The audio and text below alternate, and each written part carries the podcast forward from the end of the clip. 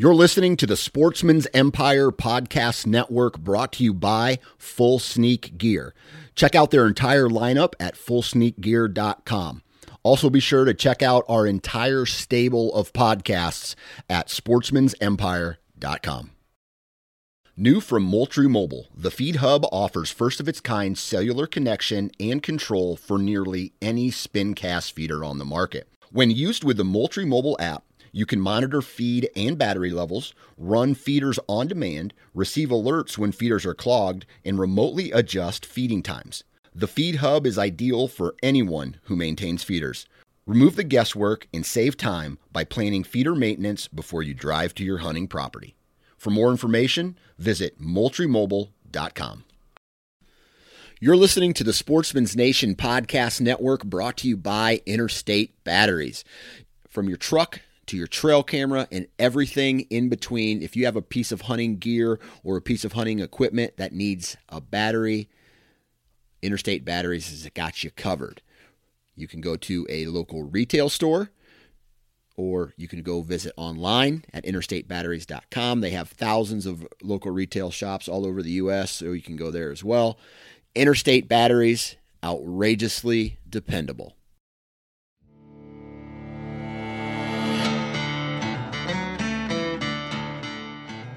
Welcome to the DIY Sportsman Podcast with your hosts, Garrett Prawl and Boudreaux Boswell.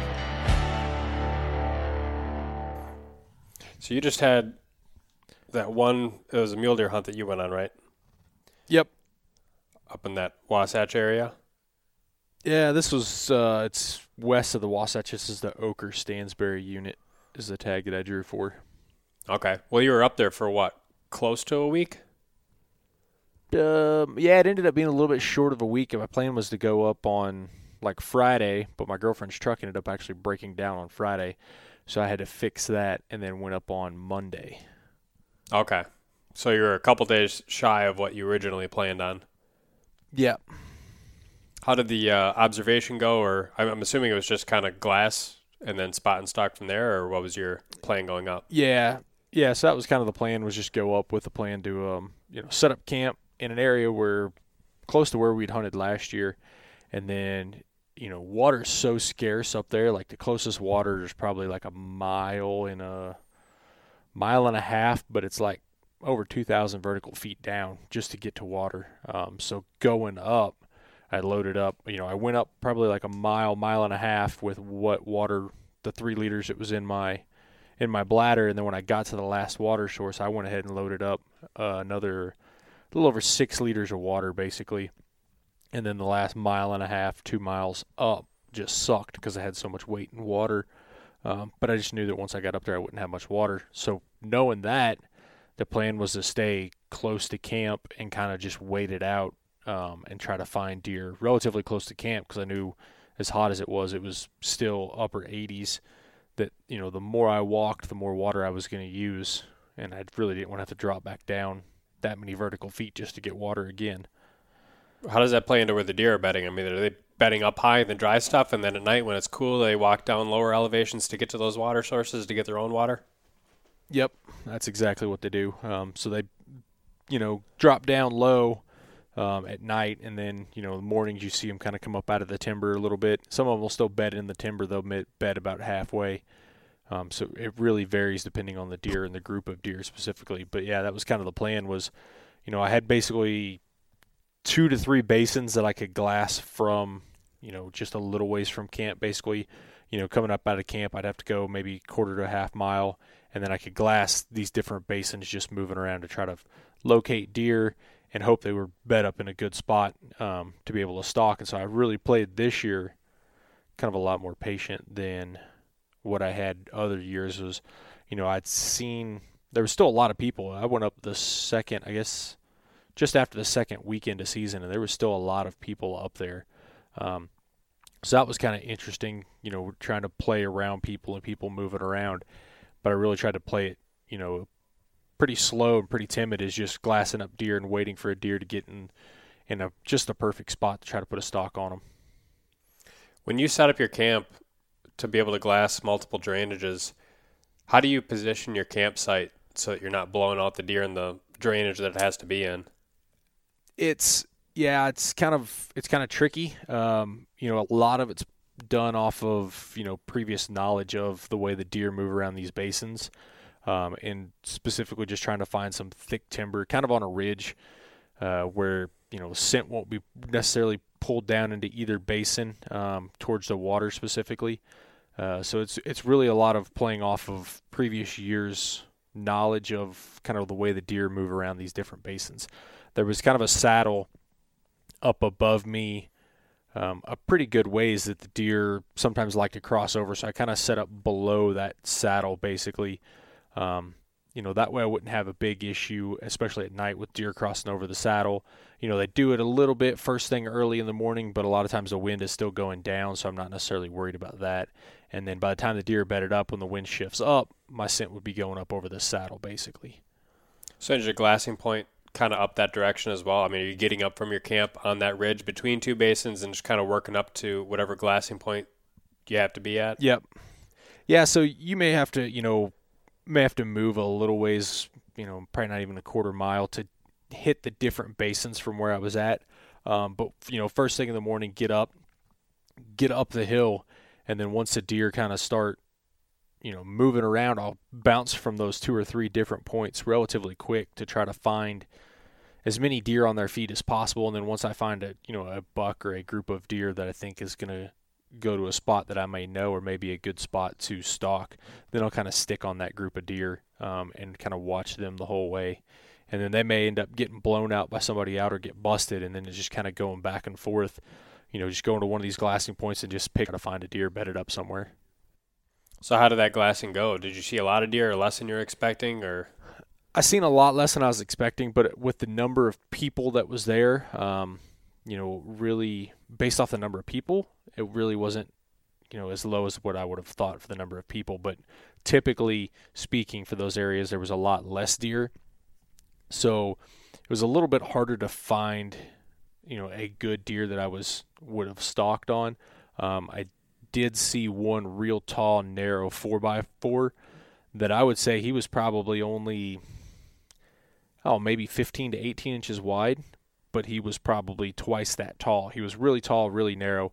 Uh, really liked the looks of that deer, and so I kind of, you know, kind of had my my sight set on him, if you will. And so it took me a couple days to to kind of figure him out a little bit and get him to where a little bit lower into the timber.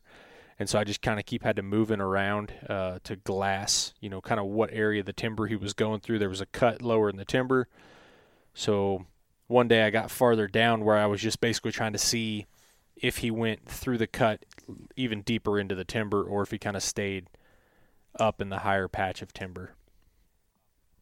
Is this all occurring pretty close to timberline? Yeah, right around timberline, basically. Um, so I was camped just into the trees. You know, the last couple trees coming out of timberline, basically. And when you say there's people up there, is it more hunters or more just like recreational backpackers and things like that? where I was at, 90% of them were hunters. Um, you know, it was still relatively early in the season, so there was still a fair number of people out and about. Most of the time, when I hunted this area in like 2008, you know, it was like after opening weekend, there was nobody up there. Like you wouldn't see another person. And I just over the years, you know, my buddy that I hunt with up there, who hunts up there quite a bit, was pointed it out because he messaged me and was like, "Hey, man," he's like, "I'm still up here." It was like, uh, I guess after the first weekend, Thursday or Friday. He's like, I wouldn't even bother coming up until later in the week because there's just so many people. Um, so it's just just interesting. I don't know what's caused the change of the number of people up there. Hmm. So then, basically, apart from that one other buck, he you really just didn't really see enough that you wanted to see to be able to to make moves. Yeah, pretty much. I, I did put a couple stocks. I put three stocks on deer, I guess. One of which was him. Um, but I don't know if he just blew out the bottom of the timber.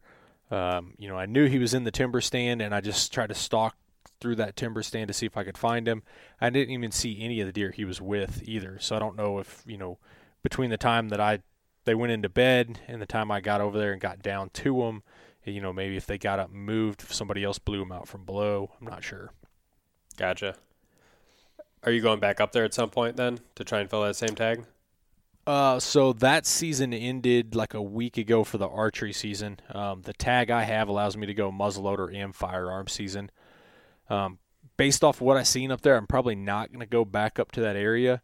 Um, this year they've opened a couple different extended archery, so they run from uh, like September 15th through the end of November.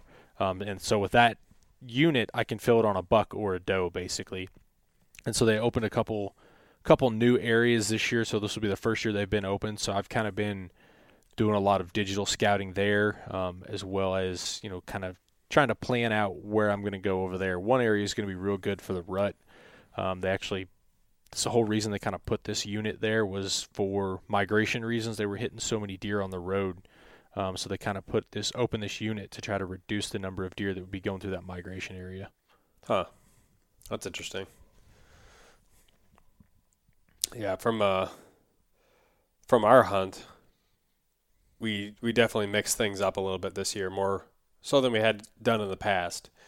You know, a lot of times what we did in the past was kind of more or less similar to what you'd been doing for your glassing and spot and stock hunting, where we'd get up to one single camp point and spend a bunch of days there, and guys would just kind of spread out. You know, we weren't necessarily in the back of a drainage always where we could glass a whole lot of area but we'd be on the kind of the, the side of mountains outside of the drainages that were holding all the horse camp guys and just expecting that there would be animals out on that outer rim. Um, and so usually by the end of one of those trips, one or two guys would get an opportunity just at elk maybe that weren't bugling um, or, you know, we're just basically on their, their bed to feed pattern, more or less. Um, and it was just more a matter of finding the right spot between those little, you know, creek seepages and ravines and stuff like that that you actually just got lucky enough that you picked the right spot on the mountain to sit when those animals happen to pop through in those little you know 100 yard wide meadows in the timber. And so what we did this year because it was just me and one other guy which is less than we typically go up with in the past it's been either three uh, one year we had five that we went up with.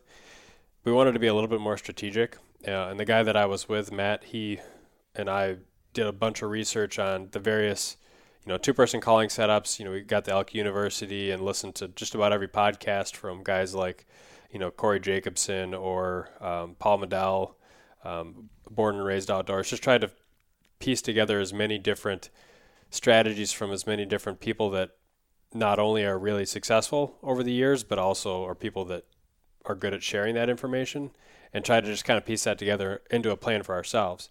And so one of the common themes that we kept seeing was that a lot of these guys that are really successful are very mobile.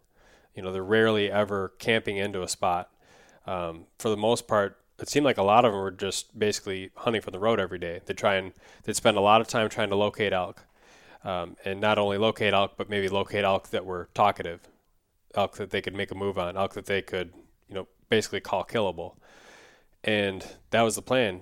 You know, we started off day one kind of thinking we'd stay in that first spot for maybe two days and then we'd go to a different spot for two days and just kind of play it by ear.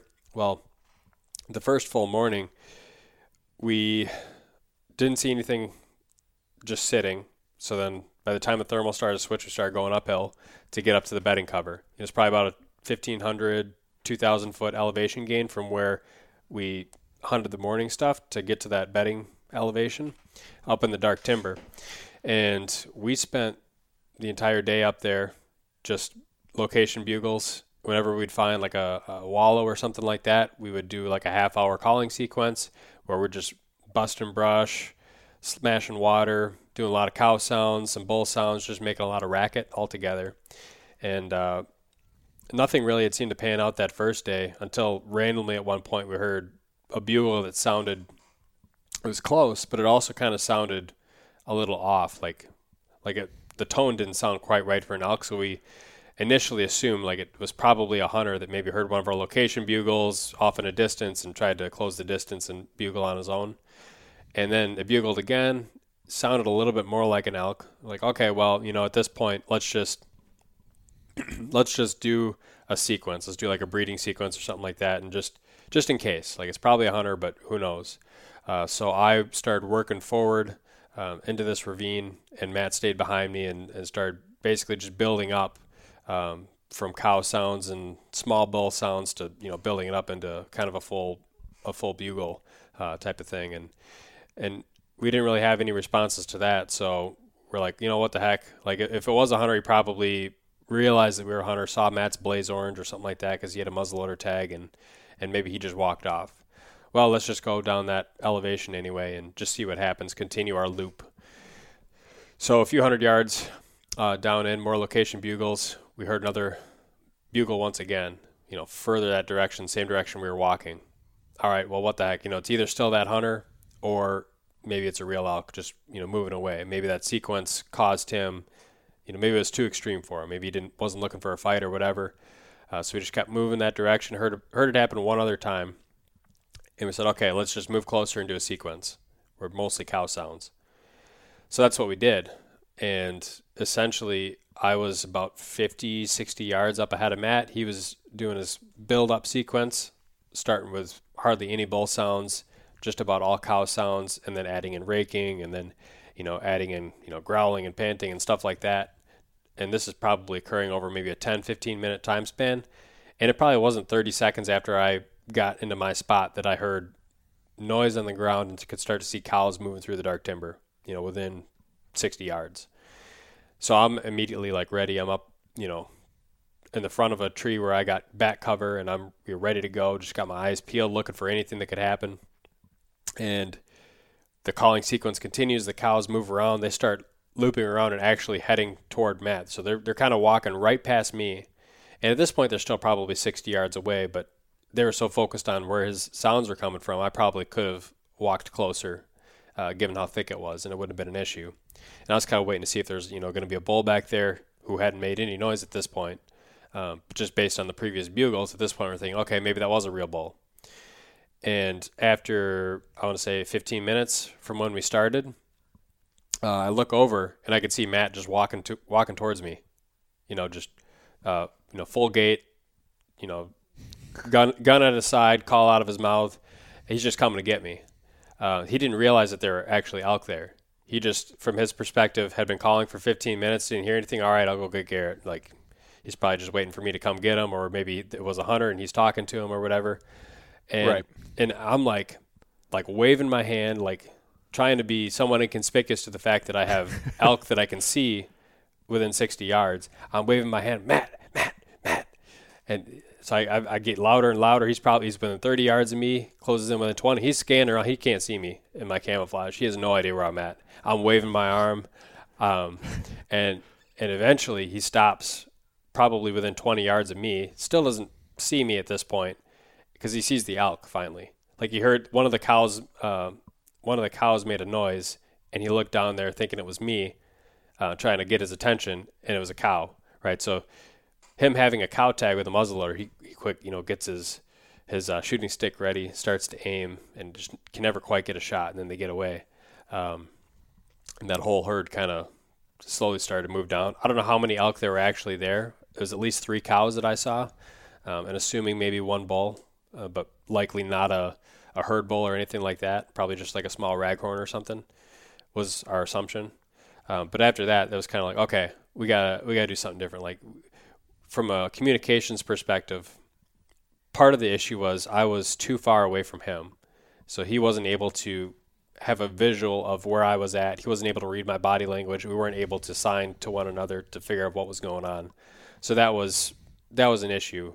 And then, you know, the other issue was, you know, we said if this happens again, it's going to be up to essentially the hunter or the stander in that position to come get the collar when the when it's all clear. Um, so that was just a learning experience for us. You know, had had he either sat still or had I not moved as far forward in the timber as I did, we might have gotten an opportunity, whether that bull was there um, or whether Matt would have got a shot at one of those cows. Um, but it was day one, and we just kind of chalked that up to a learning experience.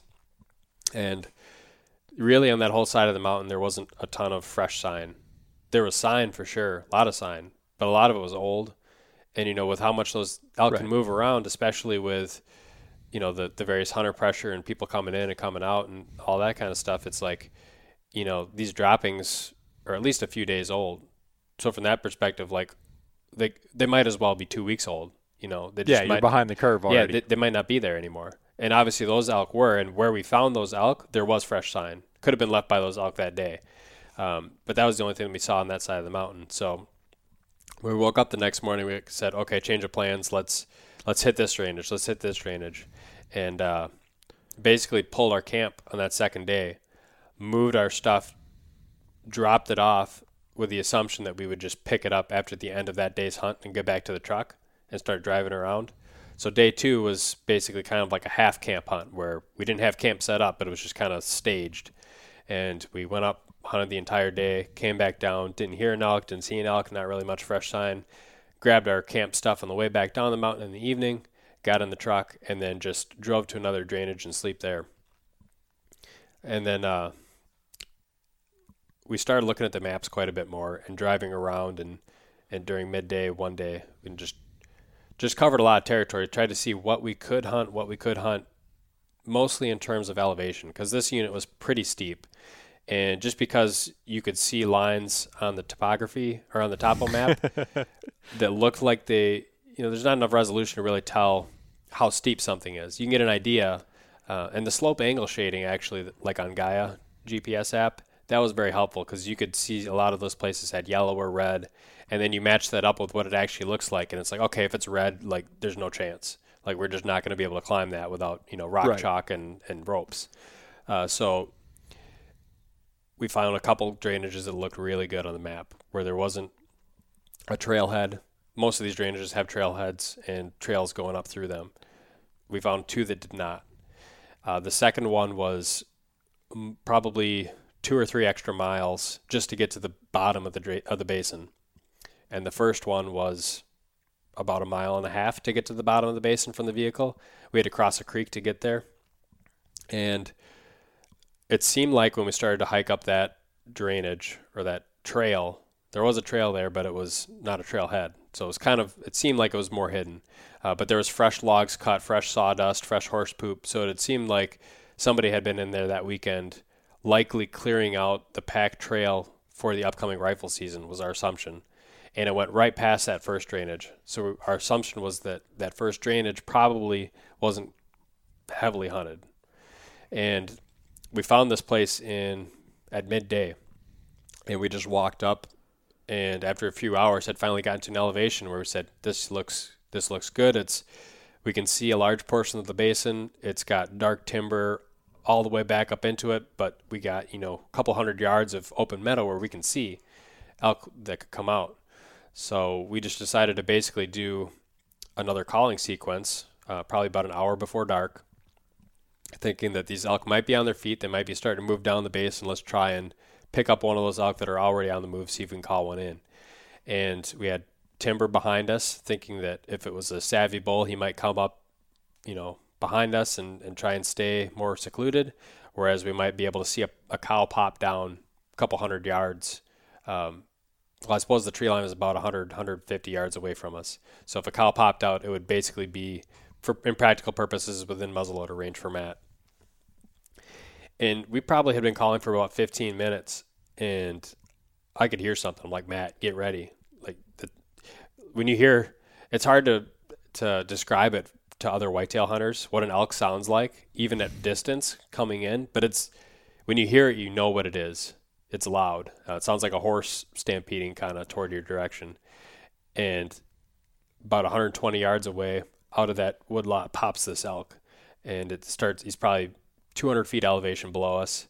And uh, I'm like, Matt, bull, bull, bull. Make it, you know, we both get ready. I mean, he at that point is just kind of an observer. He's just watching, right? Because I have the bull tag with the bow, and I I slowly moved my stuff in a position when I could move because he was constantly looking up our direction, um, Right. for where where he had heard those sounds coming from, and we were kind of positioned in such a way that he had to get up onto our side of the the ridge a little bit to be able to see exactly and know for sure if there was cows up there or not. Uh, so it wasn't like we were completely set up in a spot where he could obviously see that there was no elk there. So he had to move. And as he, you know, kind of got closer, he, he worked his way up onto the lip of that hill. And at certain points, he'd be facing us and kind of working straight at us, and then he would kind of veer. So I wasn't able to really quite pinpoint yet where he was going to pop out. And uh, get my bow ready, and then he just takes a hard turn and starts trotting broadside to us up on that on that ridge. And uh, at, at, this point, like he's a trot to him is like what eight ten miles an hour. Like he's moving. Yeah. Um, and so I'm like, well, I pretty much have to. I have to draw back now. Like I don't have time to you know get my rangefinder out and range it and and uh, I drew back. And not long after I drew back, he stopped and looked back, you know, up our direction, and he didn't seem like he was was too far away. Perfect broadside. I was like, all right, here here goes. Like now or never. I just gotta you know pick the the range estimation I think he's at and shoot. And uh, I picked a range. I assumed he was about 45 yards away. Put the 40 yard high, 50 yard low, and uh, double checked that the you know kind of the V seemed like it was appropriate on that sight, and executed a shot. Shot broke well. Arrow looked good, and then it just dropped and you know was was quite low. Um, went underneath the elk behind the leg, so it didn't actually hit him, and uh, he trotted off, which was depressing. if you put if you put that many miles at this point, we'd probably gone you know 26, 28 miles that we put on on that trip already, um, and he trotted back off to that wood line and stopped. He wasn't quite sure what had happened. It was a raghorn, probably you know four by four is what we what we think. I didn't really look at the rack that closely, other than to make sure he was legal. As soon as I saw four tines, I didn't really look uh, much right. else than that. And um, we tried calling to him again, and he he actually did. I didn't get footage of it, but he actually did work his way. He made a big loop um, and got way up above us, and then started to come back down. But he never quite got back into range. Um, so we saw him a second time, but at that point, I, I still couldn't quite shoot him. Um, the only other secondary shot opportunities I would have had would have been like 90 yards, and I wasn't going to take that. So that was that day, and that was an exciting day. It was like the first time that for sure we had like called in a bull. So like spirits were high from that perspective, and we still had a couple days left to hunt. And so, and did you guys did you guys take camp with you up into this basin, or were you guys planning to turn around and come back out the basin to the truck for that night? Back out to the truck. Uh, okay. So, and, and basically after the first couple days when we carried camp in, beyond that day, we didn't carry camp at all for the rest of the trip. So it was strictly leave the truck, sleep in the cab, leave the truck, you know, first thing in the morning, start walking up the hill. After about two hours, you'd be at the feeding elevation. And then you just kind of work your way up the drainage from there, location bugle call, and then work your way back down in the afternoon, do like a blind sit in the evening where we're doing a calling sequence, and then back down to the truck after dark, and then sleep in the cab again. Okay. So that, that's kind of how we're how we're racking our miles up that way and then when you read some of these, you know, guys like uh, who are doing 10 mile or 13 mile loops and stuff like that, it's like, man, like there's we're not close to that kind of shape in this kind of terrain. Like I don't know how those people are doing that. And and Grant, I think some of those guys ridge run a little bit more. So once they get yeah, up I on that, a lot. once they get up on that elevation, I think it's it's not quite as bad. But man, when you're starting at 7,800 feet and you're working your way up to close to 11, and then coming back down and doing that every day with the, the amount of deadfall it oh, it, it wears on you. And, and that that kind of leads to why people do the ridge running is you know you can get up on the ridge. It's typically not as steep all the way if you just follow the ridge, and then you can bugle off each side of the ridge. If you get a bull that decides to answer and feel like you can kill, then you decide, okay, well, yeah, we can bail off this side and hunt him and see if we can kill him. And then if you don't, you just turn around and go right back up the ridge. Yeah, it makes sense in theory. It makes a lot of sense. I think the the unit and the area that we were in, ridge running didn't seem as viable um, from the standpoint that most of it was heavy timber, dark timber, and it always looks like the spine of the ridge is nice and narrow. But once you're actually on it, it's like it goes for hundreds of yards in either direction. And it's all dark timber, right? So we can try and walk toward one side of the drainage, and you're bugling, and you wonder how far that bugle actually carries. You know, right. like what what can hear it. At one point, uh, the following day, we had gotten up to close to 11,000 feet, and it wasn't above timberline, but it was in an area where all of us, the, the trees, there was like a burn, and we could see out over the entire drainage. I was like, oh, okay. Uh, like, if we called here, like, it could carry out over the entire drainage. Like we could hear. Like like this makes sense. Like if we had an area that everything was like this, like that would make a lot of sense, and you could cover a lot of ground, and you could hear a lot of elk, and, and your sound would carry. But a lot of it wasn't like that. It was more dense, um, and I don't know how effective our location bugling necessarily was all the time. So with that being said, how often were you guys lo- using locating bugles while you were in the dark timber walking? Was it every five minutes, every twenty minutes, every? We tried to do it about every 200 yards. Okay. So that could take between you know a couple minutes, or it could take a half hour, just depending on how much deadfall there was. Right. Um, And so that was kind of your assumption is that you know at least that sound could carry 200 yards in the dark timber. Yeah, yeah, and it, it seemed like there'd be a lot of times where we'd we'd bust through some stuff and and you know work our way a direction, and then be like, all right, ready to bugle again. We look at the GPS and we gone like hundred yards. and it's like, well, you know, I guess we could. Yeah, we didn't. You know, it's like it probably doesn't hurt at this point. So that was kind of our plan, and that that day after I missed the bull, when we got up to that point and we could see the entire drainage, you know, we just sat there for a little bit and looked out and and out of the blue, you could just hear a bull chuckling down in the drainage. No bugle, just just a chuckle. And we could get a pretty like we could look right down in that drainage and be like, okay, he's about right there. Right. And then not long after that another bull bugled in answer to him back where we had come from and followed with a chuckle. Like, okay, like what do we do at this point? Do we go after the, that bull or that bull? And both of them were below us in elevation, and both of them were in dark timber. We're Like, okay, well, let's just try and drop down and get in between the two of them, right? So we did that, did a calling sequence, nothing, for probably about a half hour. All right, well, let's go back toward that first bull. And when we were up on that ridge, when we kind of had an idea for where he was sitting, we were looking at the GPS and saying, okay, I think he's he's probably on this bench. Like we tried to pinpoint it as much as we could on the map, knowing that once we got down there, it wasn't going to look the same. Right. And we worked our way that direction, and two more times we got him to make sounds. One time he bugled, one time he did another chuckle, and we were able to get closer and closer, and and we just tried. We said tried, tried saying basically, you know, if we break his bubble, then we'll do like a challenge bugle, but up until we know we're within that bubble, we're not going to make any bull sounds and just do cow sounds. You know, especially if he's chuckling, he might be, you know, talking to a harem or whatever. Like, let's just act like we're a cow working into him. Like he's calling the, he wants to build his harem. We'll be one of those cows and just get right up close to him. And we did that, and this probably took an hour or hour and a half to close that distance.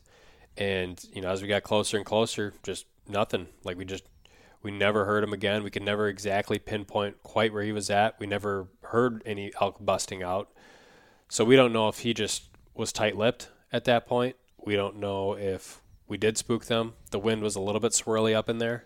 So it's definitely possible that some of those air currents could have reached him or one of the, the cows he might have been with or or whatever. But that was kind of, you know, the end of that day. Uh, so, you know, five miles back away from the truck and several thousand feet early afternoon after we basically said forget it on this bull. Um, we started working our way back down.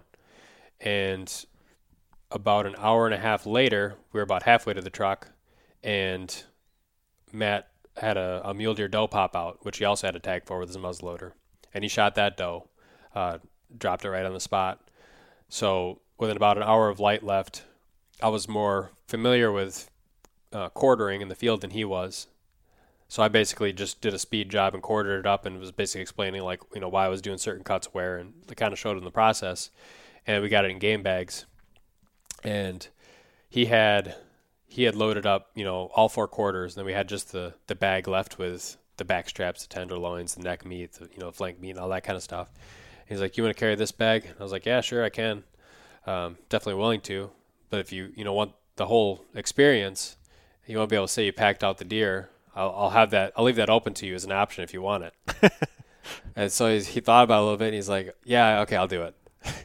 so just so you can say he packed out his his whole deer, um, and where he shot it, it was kind of an open meadow, and we thought, okay, well, like we'll just we'll just walk down to the bottom of the drainage and just hike out, like straight shot. It won't, won't be that bad. And it was, it was just miserable because it got dark pretty quick, and we dropped down into that basin lower, and the dark timber was just full of deadfall, like super steep. he took a digger once and like it's not incredibly safe like when you're falling with that much weight on your back and you're trying to go over deadfall and stuff like that. His headlamp wasn't super bright, so I was kind of at one point just started leading the way and just kind of testing the waters for where he could walk. We got down to the creek bottom finally after what seemed like an eternity, and there's like head high grass and weeds. The ground is really unstable, and I hit probably five or six times where I just fell into a hole up in my knee. I'm like, all right, we can't go this way back up, start a new route, and I want to say by midnight we had finally gotten that deer back down to the truck, and I was exhausted. So I don't know what he felt Man. like, but he was a trooper for sure. Like, granted, you know, like it wasn't a, a ton of weight, like load wise, but it was not an easy pack out either. Luckily, it was all downhill, because if it have been uphill and that type of deadfall, it would have been obviously much worse. But it was still like, I would call it a challenging solo man pack out for that deer. Yeah, that's that's the tough part, especially when you, especially after you kill something or you decide to break from your routine. You're like, oh yeah, it looks like you know we can just go straight down this drainage. It's gonna be the easiest way out. But like you said, once you get in the dark timber, you don't know what you're getting into. You know, I I've had the same situation where you bail off. It's like, hey, yeah, it's easy. I'm just gonna drop down this drainage and you drop down, it's the same thing you're talking about. It's like grass over your head, and it's like a muddy bog, and you're like, Yeah. where did this come from? yep, for sure. That's yeah, it's exactly what it was. Just a big swamp. We, we probably did like eight little creek crossings that were three feet wide, and uh, and we started thinking like, man, back where that bull was when we were moving in on him, it took us an hour and a half moving as fast as we could with just our day packs to get downhill from where that bull was to where he shot his deer. If we would have shot that bull back there, it would have been a nightmare. Like it would have just been terrible with with that much with how steep it was. It was almost all side hilling and just a ton of deadfall. It we, it probably would have been like a two day pack out, um, for sure. And I probably wouldn't have had much energy left for the rest of the trip. But I guess Yeah, that's why. You, I guess that's part of it. You know. Yeah, that's the thing is especially, you know, elk are big creatures, and so I think there's a lot of the same kind of mentality as yeah, oh yeah, we can drop over over here and you know go chase this elk, and then they get it down and they're like, oh crap, what did we get ourselves into? Because it's like now we got to go up, over, and then three more miles back to the truck. Yeah, it's this interesting like balance of if if on one side you're thinking I don't want to I don't even want to go back there because if we do shoot one like it's just going to be nearly impossible like borderline dangerous. But on the other on the flip side it's like if you don't take those chances you might not be getting yourself into opportunities where you're going to shoot the elk regardless. So Right. It may not even be back there that you get into the elk. It may be on your way back to the truck, you know, on the same side of the mountain as a truck. But you would never have that opportunity if you're like, yeah, there's no way in heck I'm hiking all the way back there, you know, because if I kill a bull, it's going to take me four days to get it out. Mm-hmm. When I did miss that ball, it would have been a, a significantly easier pack out, which made which made that miss a little bit more better. uh, it was probably about half the distance that Matt had to carry his doe out, uh, so it would have been and, and not that much deadfall, and it wasn't ultra steep, so that would have been an ideal spot to shoot an elk for sure. Um, but if I if I would have done something different in that scenario, I would have I would have taken the time to range the elk instead of trusting my judgment. Um, and I felt confident in the shot. I felt confident in my range. Like wasn't it wasn't like I just like drew back and just took a wild guess. Um, it was just I think the fact that it was open terrain, it was on a slope, and that animal is much bigger than the animals I'm typically used to looking at. I think that all kind of combined to me underestimating the range. Um, because if I would have So known, you if I'd have known the exact range, I'm sure I would have drilled him. Would you say he was closer to 60 yards? Because Yeah. you said you shot him for 45. Yep, he was a range of the spot where he was standing was almost exactly 60. So had I known that in hindsight, like that, the shot went where it hit or where it would have hit was pretty much spot on to if he would have been at 45 yards. Like it was a good, it felt shot. The fo- shot felt good. The execution was good. The arrow went where it was supposed to go for where I aimed, and I shoot Right. enough at fit or at 60 and 70 yards that I'm confident my group size there. If I would have, if I would have had the range right, I'm confident I would have killed that elk. So, you know, if he had to come up slower, if you know, Matt, Matt and I talked about this too after the fact. It's like, you know, if if you if I would have talked to you beforehand and asked for a range, and we would have had that like you know pre-established, would you have been able to give me one? And he's like, yeah, probably. So that was something we had not talked about beforehand, and and to be honest, we weren't expecting a bull to come up in that open side of the valley, so it wasn't even really Right. on our minds. I had ranged a couple of trees close to us, but mostly behind us, where we we're expecting an elk, a bull might come through. Um, so it was really just one of those things where if I would have taken the rangefinder out and, and ranged him, I would have risked not getting a shot opportunity because he might have just started trotting again and he would have been out of sight. But at the same time, if I would have been able to range him and then draw back and shoot, there's probably a good chance I wouldn't have missed. But were were you and Matt close enough that you could have, you know, Matt could have been running the rangefinder while you were, you know, focused on that, and him just call out the range when you draw, Yeah, I mean he or was were you guys he was twenty five yards? He was probably ten yards away from me, but we were about the same distance from the elk. We are on the same horizontal plane. Right. Um, and even if he would have been, you know, a yard or two up, I could have, I could have. If he'd have said sixty-two, I could have. You're right. We could have figured that out. Um, so yeah, that was a learning experience. And then I maybe realized why like Garmin Xero type sights were were invented because that would have been like that's like the I, the case that it would have ideally been designed for um, when you don't really have time. You don't think you have time to range. And so you were shoot were you were shooting the EZV, right? Yeah. And so you went more off of the tick marks than off of the V. Well, so I I kind of did both. Um, I went off. I always like to, even if I size something up with the V, I like to verify that it makes sense in my brain with the tick marks. Um, and so, like, even if I'm like just aiming at a deer that I don't plan on shooting, I'll line it up and then I'll look at the tick marks and it'll be like, you know, 30 yards or something like that. And after I let back down, I'll pull a rangefinder out and see how close I was. Right. So with this elk, you know, part of the thing was I'm not used to looking at elk with the V, and they're a much bigger animal. Um, but when I estimated the range and got the tick marks ready, I did cross-reference the V to to see if it looked right, um, and I, I thought it looked pretty good. And you know, in hindsight, it was off. And, and given the fact that it's a much bigger animal, um, and granted the the vital measurements or whatever are supposed to be not off by more than a couple inches horizontally. Um, but when you're looking at the side of an animal and trying to visualize, you know, what size that circle should be on the side of the animal, it's a lot to think about in about three quarters of a second. Yeah. Um, and so in that, you know, couple seconds that it took me to, to stay at full draw, it was like, all right, get the sight picture ready, verify that it looked good. All right, execute. And from that, that was, you know, pretty much it.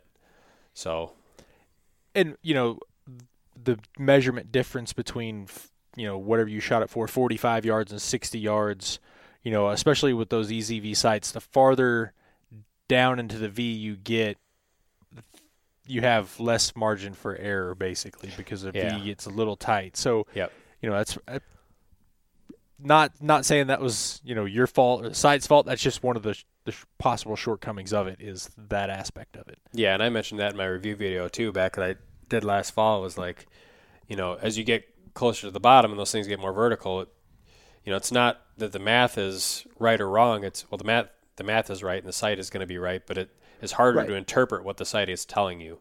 There's more margin, yeah, of, well, margin of error in the interpretation. it's your eyeball interpreting what is the kill zone or Right. the circle distance on that animal. You know, you may be. It's kind of my. This kind of goes off on a ra- my pet peeve about people who like you know may shoot like one pin. Hey, it's four inches high at you know twenty yards and it's seven inches low at fifty yards. I got news. Uh, very few people could walk out and say I could just hold my finger on a target at 70 yards or 50 yards and go down, and they would stop me at what they thought was seven. More than likely, it's going to be like 11 or four. There's going to be a wide range of numbers there, Yeah, and so it's just kind of a. It's hard to judge a specific distance at a long distance. So whether it's you know eight inches at 50 yards, yeah. Unless you got some kind of reference, like on a target that you know the target face is X number of Right. inches. But if it's just a dot on a target and somebody was standing there and said, okay, hey, you need to let me know when I'm seven inches from that dot, you're going to have a long, there's going to be a wide spread of people that's going to guess either three inches or 13 inches. Yeah, that's seven inches. Yep. And also, the faster you shoot, the more those sights have the V kind of splays out more at the top. So there's a little bit easier. Right. There's more separation between your values at a faster arrow, which I was to, shooting about 250. So that was kind of another thought I had too. Is like, how much faster of an arrow would I have needed to shoot to not miss there? And I don't even with the lightest arrow I could have had. Um, at best, I would have wounded him. I, I don't think that- Right. it's not like shooting a lighter arrow would have saved me in that scenario. You were off by far enough yardage that it there was no compensation from that from a speed aspect. Yeah, it was it was almost probably better that I you know shot a little bit too low and just clean missed him. right. So, learning experience number two. Um,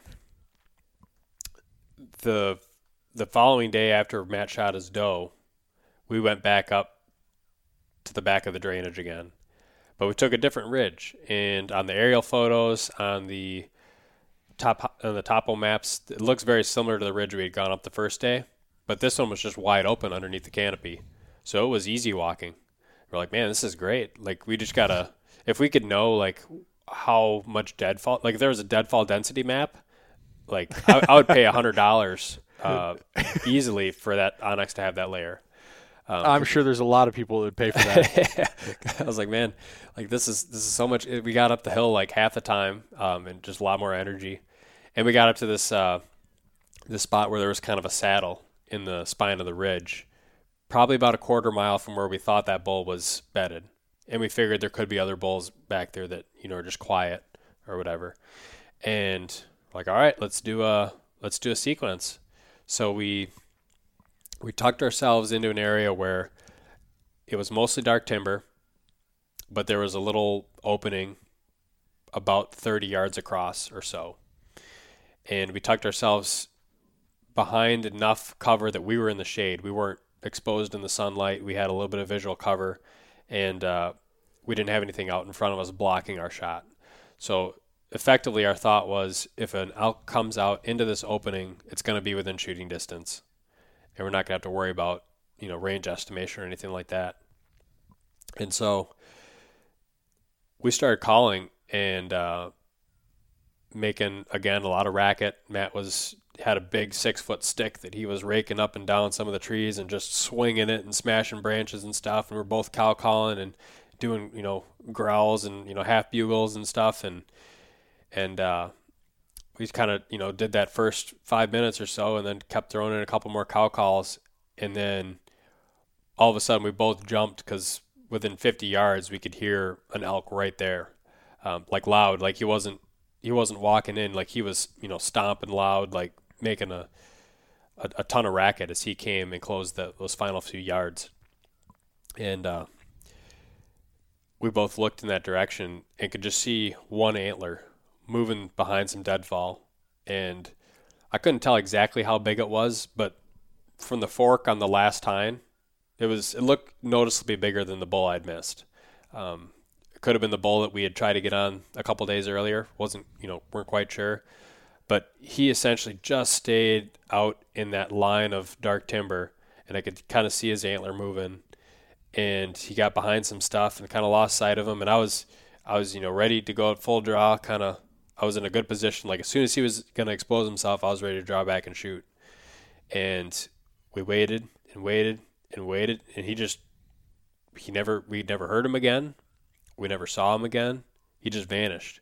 It's like we don't know what happened. Like he kind of he kind of came into our world within 50 yards and never got closer than 40. And after about maybe eight seconds, it was all over. And then we spent the next, you know, 10 or 15 minutes where Matt started cow calling and moving further away, you know, back down off the backside of the drainage, acting like maybe, you know, if that bull thought that the cows were moving, like maybe he'd come back up and try and, and follow him or whatever, but he just, he never came in. So I don't know if he, I don't think he saw us. I'm not 100% sure still what happened um, or what we did wrong or if it was out of our control. But um, our best theory is that in that saddle, for the most part, our wind was was not terrible. Uh, it was kind of blowing, not quite in our face, but a little bit off of like a side wind. Um, but on occasions, you get some swirling, or you know the the predominant wind of that day would mix with the thermals, and it would do some kind of weird little thing. That was our only thought was that some kind of wind current or eddy or something had gotten picked up by that bull, and at the last second he realized that we were people sitting up there rather than elk. He couldn't see well enough to know that there was no elk up there because it was too thick where we were sitting. He would have had to come closer to confirm visually that there was no elk. So scent is the only thing that we can think of that would have made sense as to why he wouldn't have closed that remaining, you know, 10, 15 yards. Yeah, to me, I don't. I would think it more had to do with you know because like you said, you guys were set up on the kind of the backside of the opening, and he was across the opening in the dark timber, right? Yeah, but I mean, it wasn't like it was a wide open meadow. I mean, it was still, Right. it was still, there's still trees in the opening. It's just the trees weren't as dense. But like where Matt was he- you know, was sitting up and, and banging the stuff, like there could have realistically very well been if if it were elk from where we were making the noise, they could have realistically been on the backside of whatever we were sitting on. Right. Yeah, I, just, I don't know. Maybe to me, I just hearing it, it sounds like maybe to me he would have thought he would have expected to to maybe see elk or hear elk when he was that close. You know, to kind of make him make him want to come that last little bit. It's possible. I mean, I guess anything's possible. We don't really know 100% sure what happened, but um, but I mean, at 60 yards, I'm sure you guys would have heard him if he had a blew out from well, that was the other you guys. That was the other thing too. Is was uh, maybe when we first heard him, maybe he wasn't running in. We assumed that he had just come charging in, and, and we just heard him when he was right there coming up the, the valley. But it's also possible that he was sitting back there at 50, 55 yards and just staring. He could have just been standing there for, for five minutes just looking. And then maybe eventually he might have caught movement of Matt raking his stick, or maybe, you know, he caught that little whiff of scent or whatever, and then he stomped and, and you know, basically just a little little flash of broadside before he got out of there. That that could have happened too. You know, maybe he was there longer than we than we thought he was. right. You guys may have walked up closer to him when he was bedded, and it, you Yeah. know maybe you guys heard him, you know, jumping up out of his bed like, "Holy cow, they snuck up on me." But I mean, we had already been calling for five minutes at least, maybe even longer before he, we actually heard him. So I don't think we were right on top of him, but he probably wasn't bedded ultra far away either. So I don't, yeah, I don't know 100% like what we could have done differently. If it was a sight thing, maybe a pop up decoy would have been, you know, if we would have stuck that in the opening, who knows? Maybe that could have helped. Right. And so was that the was that the last day then? We had one more day after that, and the final day was significantly windier. You know, we'd usually dealt with like kind of the five to ten mile an hour, gusting to fifteen, and that last day it was probably fifteen steady, gusting to thirty, and you just couldn't hear. Uh, it was so loud in that dark timber with all the the branches waving around and stuff, and you know we did a lot of what we knew how to do at that point. Covered a lot of ground, tried to do some calling sequences in areas that seemed very elky.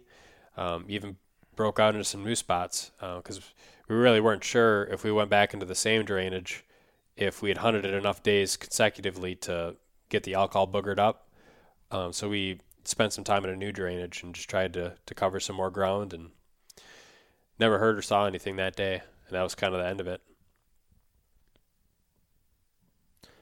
And so did did you prefer the run and gun style that you guys did this year to kind of the the base camp that you guys have historically done? I did. I mean, it feels like you're more in charge, and it feels like you're responsible for creating your own action, essentially, uh, versus just kind of being dependent on, you know, kind of passively sitting in an area and hoping that the elk come by. So, and the more I learn about kind of elk and how good elk hunters hunt and what the tendencies of elk are versus whitetails, it just seems to make a little bit more sense. Um, you know, kind of think about like a turkey hunting analogy. If you see a tom walk out into a corner of a field, but he only does it once a week, like if you just sat in that corner of the field once a week, you might you might get lucky, or he might come out in the other corner of the field three times a week, Right. um, and you might just not have enough time. So, being able to run and gun, be mobile, and just try to find a drainage that has elk in it, you know, because there's probably a lot of those drainages that we went through, and there just wasn't any fresh sign. There probably wasn't even any elk on them. Um, and then when we got back into that that drainage that we had that action in, it was like, okay, there's clearly elk here. Now, how many days can we hunt this and still get away with it? Um, and I, I, feel like we gave it a, a, pretty good go. And I, I think that, you know, in the future, that'd be like another one of those spots where you could go up there on a day hunt, and if you saw the sign or if you had the encounters, you could, at the coming from the truck the next day, you could pack in the camp and spend a couple of nights up there with like a light, light spike camp, a couple days of food, you know. Right. That was kind of my that was kind of my next question that I was kind of leading to was you know how much energy and effort do you think that would have saved if you guys, you know, going back up the second day, you would have, you know, grabbed two days worth of food and your shelter and somewhere up along the way, you know, dropped camp basically instead of having to go all the way back down each night to the truck, you know, just run a small spike camp for a couple days till you thought maybe you burned that spot out. It definitely would have saved us some on the, the front and the back half of the day. One of the one of the trade offs seems to be how many days do you plan on sitting up there?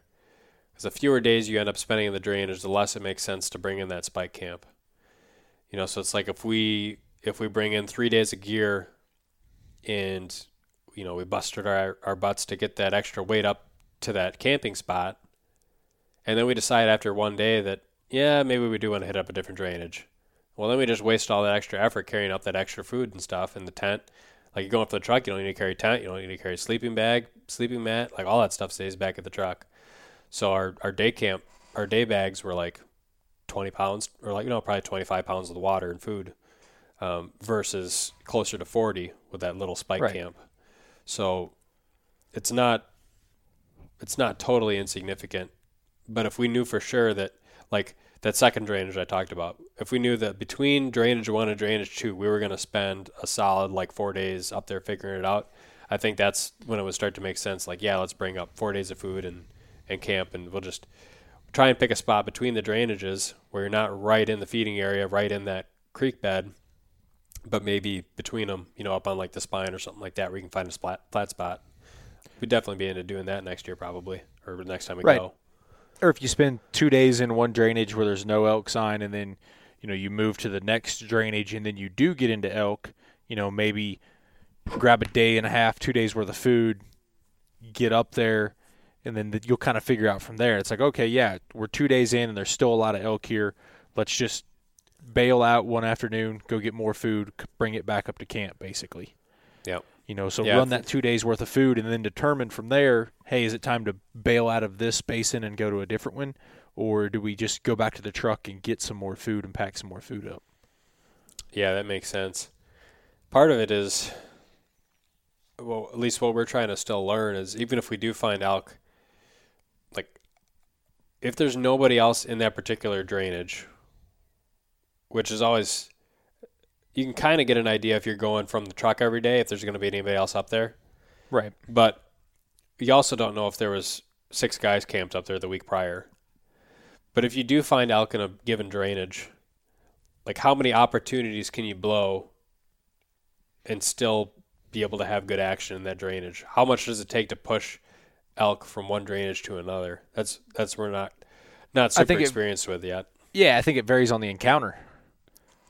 I mean, obviously, it could take one encounter, or it could take you know five close calls. You know, five elk at five times of elk at sixty to eighty yards, maybe one one encounter of an elk at less than thirty, maybe. Who knows?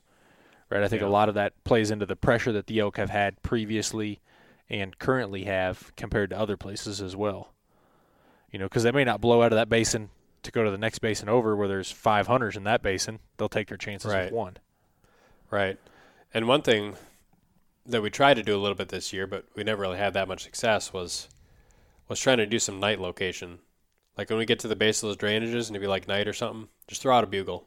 Right. Just see if you get, you know, like he might not be responding during the middle of the day, but maybe he'll respond an hour before light or an hour after dark. And we never really had any anything respond to us doing that. But if you're able to to figure out something that would work to locate to locate elk, whether it was a given time frame or like whatever it was. We only tried usually location bugles too. Like we wouldn't try locating with lip balls. We wouldn't try locating with like bugle and, like bugle and chuckle. Like if we would have played around with more variables like that, maybe we could have got more responses too. But just being able to know like, oh, there's there's three elk that just bugled up in this drainage. That would be a lot more confidence building than not hearing anything and just having one rogue encounter. And then you're wondering, was he the only one up here? Is there five Right. elk in this drainage, or is there twenty? You know. Yeah, especially if if you've hunted a basin, you haven't had any luck in that basin. You know, like you guys did, you guys moved basin to basin, but you know maybe at night after you guys come back down, be like, hey, we're gonna go drive around for two hours and we're just gonna bugle. We're just gonna drive a half mile. We're gonna bugle in this basin and see what we hear. Because like you said, it kind of boosts your your hopes if you know there's hey there's three bugles come out of this basin last night. That's the other thing we looked into doing was driving around and bugling from the road. And again, because of the area that we were in, it just it was one of those things you look at the map and you're like, the closest we can get to this basin from the road is two miles. the closest we can get to this basin from the road is three quarters of a mile. It's like, is our sound even going to carry from the road to the feeding area? Right. Right. So a lot of times when we would park from whatever trailhead we were getting to, it would still be like a mile to a mile and a half hike just to where we got to the point where we felt like the elk would be in their feeding areas. Um, and so it was one of those those spots where you read about guys like you know Elknut road bugling at night until they locate elk. It's like man, Right. this I don't think it would work at this area. So um, at least not be nearly as effective, just because you're limited in what spots you can touch with your bugle from the road.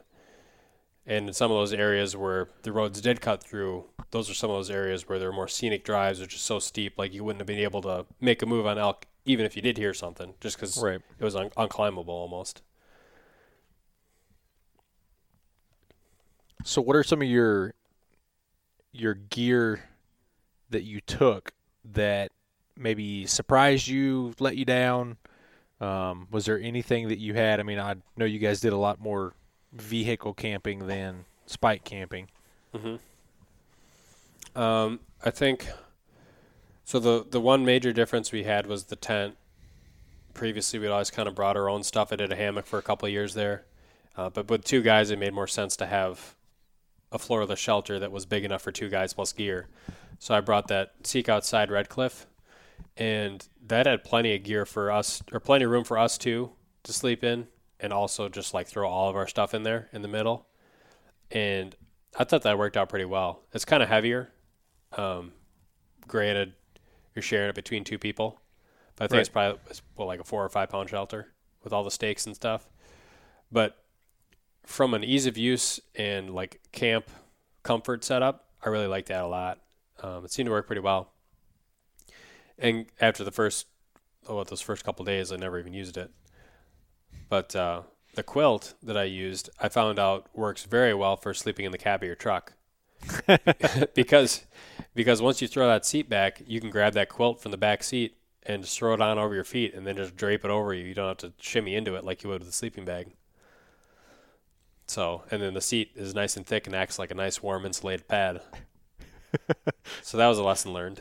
Um, trying to think if there's anything else significant uh, from the archery side of things. Not a whole lot of new or exciting things. We both had been much better with calling than we were in years past, and had multiple reeds with us that we were able to bounce between and tr- test stuff out. And I don't think the calling was a downside in our our setup. I think based on other people that we hear and what some of the actual elk sound like, and I think we're we're getting to a point where if there's elk there that are callable, I feel more confident that we're going to be able to to make something happen. Right. Would a like you mentioned a heads up decoy, something like that, especially day hiking, would that have been a, a beneficial thing to have with the weight trade off? Hmm, that's a good question. Because you can probably just throw those things in the load shelf, I would imagine, for climbing up the hill. Do you know how much they weigh? No, I I think it depends. I mean, they're not that heavy. A couple pounds. I'd Yeah. I'd say it probably would be. I don't know that it would necessarily be worth it for when you're in the dark timber and trying to trying to get real tight up on a bull. But what it would probably be helpful for is when we do those blind calling setups, where we're we could have an elk pop up at 60 yards, he could pop up at 40 yards, he could be sitting there at 60 looking for some kind of movement or some kind of sign of an elk. So I definitely wouldn't be opposed to bringing one of those in next time. Oh, speaking of the packs too, uh, we all had new packs this year. Matt had one of those EXO 3200 K2 frames, he had looked at the K3s also, um, but just you know without it having a whole lot of user feedback yet, just Right. decided to go with the tried and true. And he had very good things to say about that pack, even after packing out his deer. I had two Mystery Ranch packs that I brought. I brought the Pop Up 28, and then I also brought the uh, Beartooth 80, which is their 2019 pack. That's kind of like a mix between the, uh, or it's kind of like a in between from their larger Marshall pack, I believe, and the Metcalf. That's an 80 liter pack. And I brought the pop up the first probably three days, thinking that um, it was more compact and lighter as a day pack. And if I do get meat down, it can handle that first load out, and then maybe I swap to the heavier frame if needed when I get back to the truck. And with the extra space, I just you know kind of threw all the camp stuff in the load shelf, and we would just drop it off at camp. Well, after you know a couple days a, a day hiking and seeing Matt use his full size exo frame from hunting from the truck, I was like, you know what, I'm gonna try hunting with that uh, Beartooth 80 from the truck. So I swapped all my gear over to that pack, the water bladder, everything. And you know, from a weight perspective, I couldn't notice much of a difference. It carried. The, it's probably a two pound heavier pack, but carrying the 25 pounds or whatnot that we carried every day, it was every bit as comfortable. But the thing that made the difference was with that thicker, beefier hip belt, it didn't pinch as much with the belt that I was wearing on my pants. Right. Uh, so it was a much more comfortable ride overall.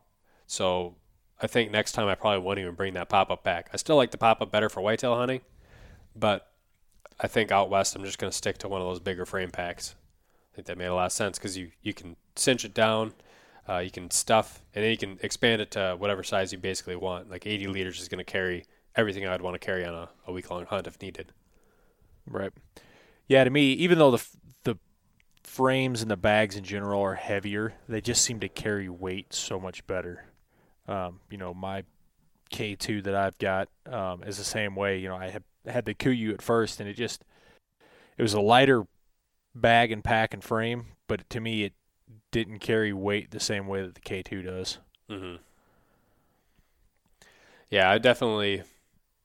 I mean, realistically, if it's between a four pack, four pound pack and a seven pound pack, you know, that's three pounds. That three pounds is going to be more signif- much more impactful than making your if if your 27 versus 30 pound day pack comes from the frame or the stuff that's in the pack. Like it's much better served being in the frame and and you know you're not going to notice that extra three pounds on the top of the 27. Yeah, and especially that first load, you know, that most of the time you're a little bit more amped up because you just killed something or one of your buddies just killed something. So you can typically pack out a little more in that first load and not notice as much in the second or third load. So it's it's better to have the pack that can handle a little bit more weight on that first load than to say, you know, pack a lighter pack in, but you- then you take a light first load out to get a, you know, a more rigid frame or whatever. Yeah, that makes sense. Well, in that buck that I shot in North Dakota, I carried that entire thing out one trip with the pop up 28, and I didn't really have any pressure points. I could carry the weight pretty well. But granted, it was, even though kind of uneven ground, flat terrain, and it wasn't that far. If I would have extrapolated that to some of those hikes that we had up in the mountains, uh, you're talking a big difference in, in terms of the Oh, yeah. terrain to be able to walk out on. Yeah, side hilling just to me sucks way worse when you have a lot of weight on. Oh, yeah. It just makes everything so much more miserable. Not just the footing, but just uh, you just start. I don't know everything about it. I hate. Yeah, after that one day, my my left hip, which was on the uphill side when we were coming back, was just kind of like like goofy. Like you, you could just feel you could feel it just wasn't quite right from doing all that side hilling. And luckily, it wasn't even wet. Like it didn't rain almost the entire trip. A couple light sprinkles one day, but I'm thinking like, man, you know, because we've had rain out there in the past, and when you're climbing over that deadfall side hilling, and the only place you got to step is on another stick, and that stick is wet, like it's a recipe for a torn ACL. Yeah, especially deadfalls being you know barkless, slick as snot can be. Yep. Footing. It's just like nope. Uh, yeah, I'd rather not do this. Mm-hmm. But yeah, I mean, overall, I we we brought out some some meat, so that was a success. And I think even from my perspective, even though I didn't kill, I was still satisfied with the outcome of the trip, given that we gave ourselves more opportunities. We put ourselves into scenarios that we were very close on. And, you know, realistically, if I had done my job behind the bow, should have come home with meat. So, Right. so from the experience of the trip, like, there's not really much I can take away and say, like, yeah, that, that was a, a bad experience. I think overall it was very positive. So future plans to go back to that same unit in years to come. I'm sure we'll get back there someday. The unit that we're in is it's more known as a mule deer unit than it is an elk unit. I think the over the counter bull elk success rate is 3%. Seems like it's been hovering around the last couple of years. So I would not be opposed to hunting a different unit that has a little bit higher elk density. Right. Um, but you know, in talking with Matt too, like it would be cool that we've put several years into this particular unit if we're able to come full circle and finally kill an elk there. So that may be a, a drawing factor as well. I do have a couple points built up for Colorado, so I could get into one of those higher density units. I also have, I think, three, three or four points built up for Wyoming. Um, so there's opportunities to go to some better draw units now, but I think at some point we'll definitely go back to that same same place. Right. Yeah, I mean, you always come to Utah. We got over the counter archery. That's true. Um, just got to figure out the airplane logistics. Every time I hear somebody talk about that that Wasatch hunt on like a podcast or something, they always talk about how it's like it's like combat hunting. So there's so many people Yeah. up there. Yeah, that's the worst part. We didn't have that many elk hunters where we were at in our over the counter elk unit, but there also wasn't that many elk, and there was a lot of there was a lot of hikers. We probably saw ten hikers for every other hunter we saw. Mostly Yeah, I staying mean, to the main trails. Here, it's more of a. I mean, you can kill an elk, you can kill a cow, spike, raghorn bull. I mean, if you want to put in to try to find a decent bull, you're going to run into a lot of people um, along the way. That's for sure.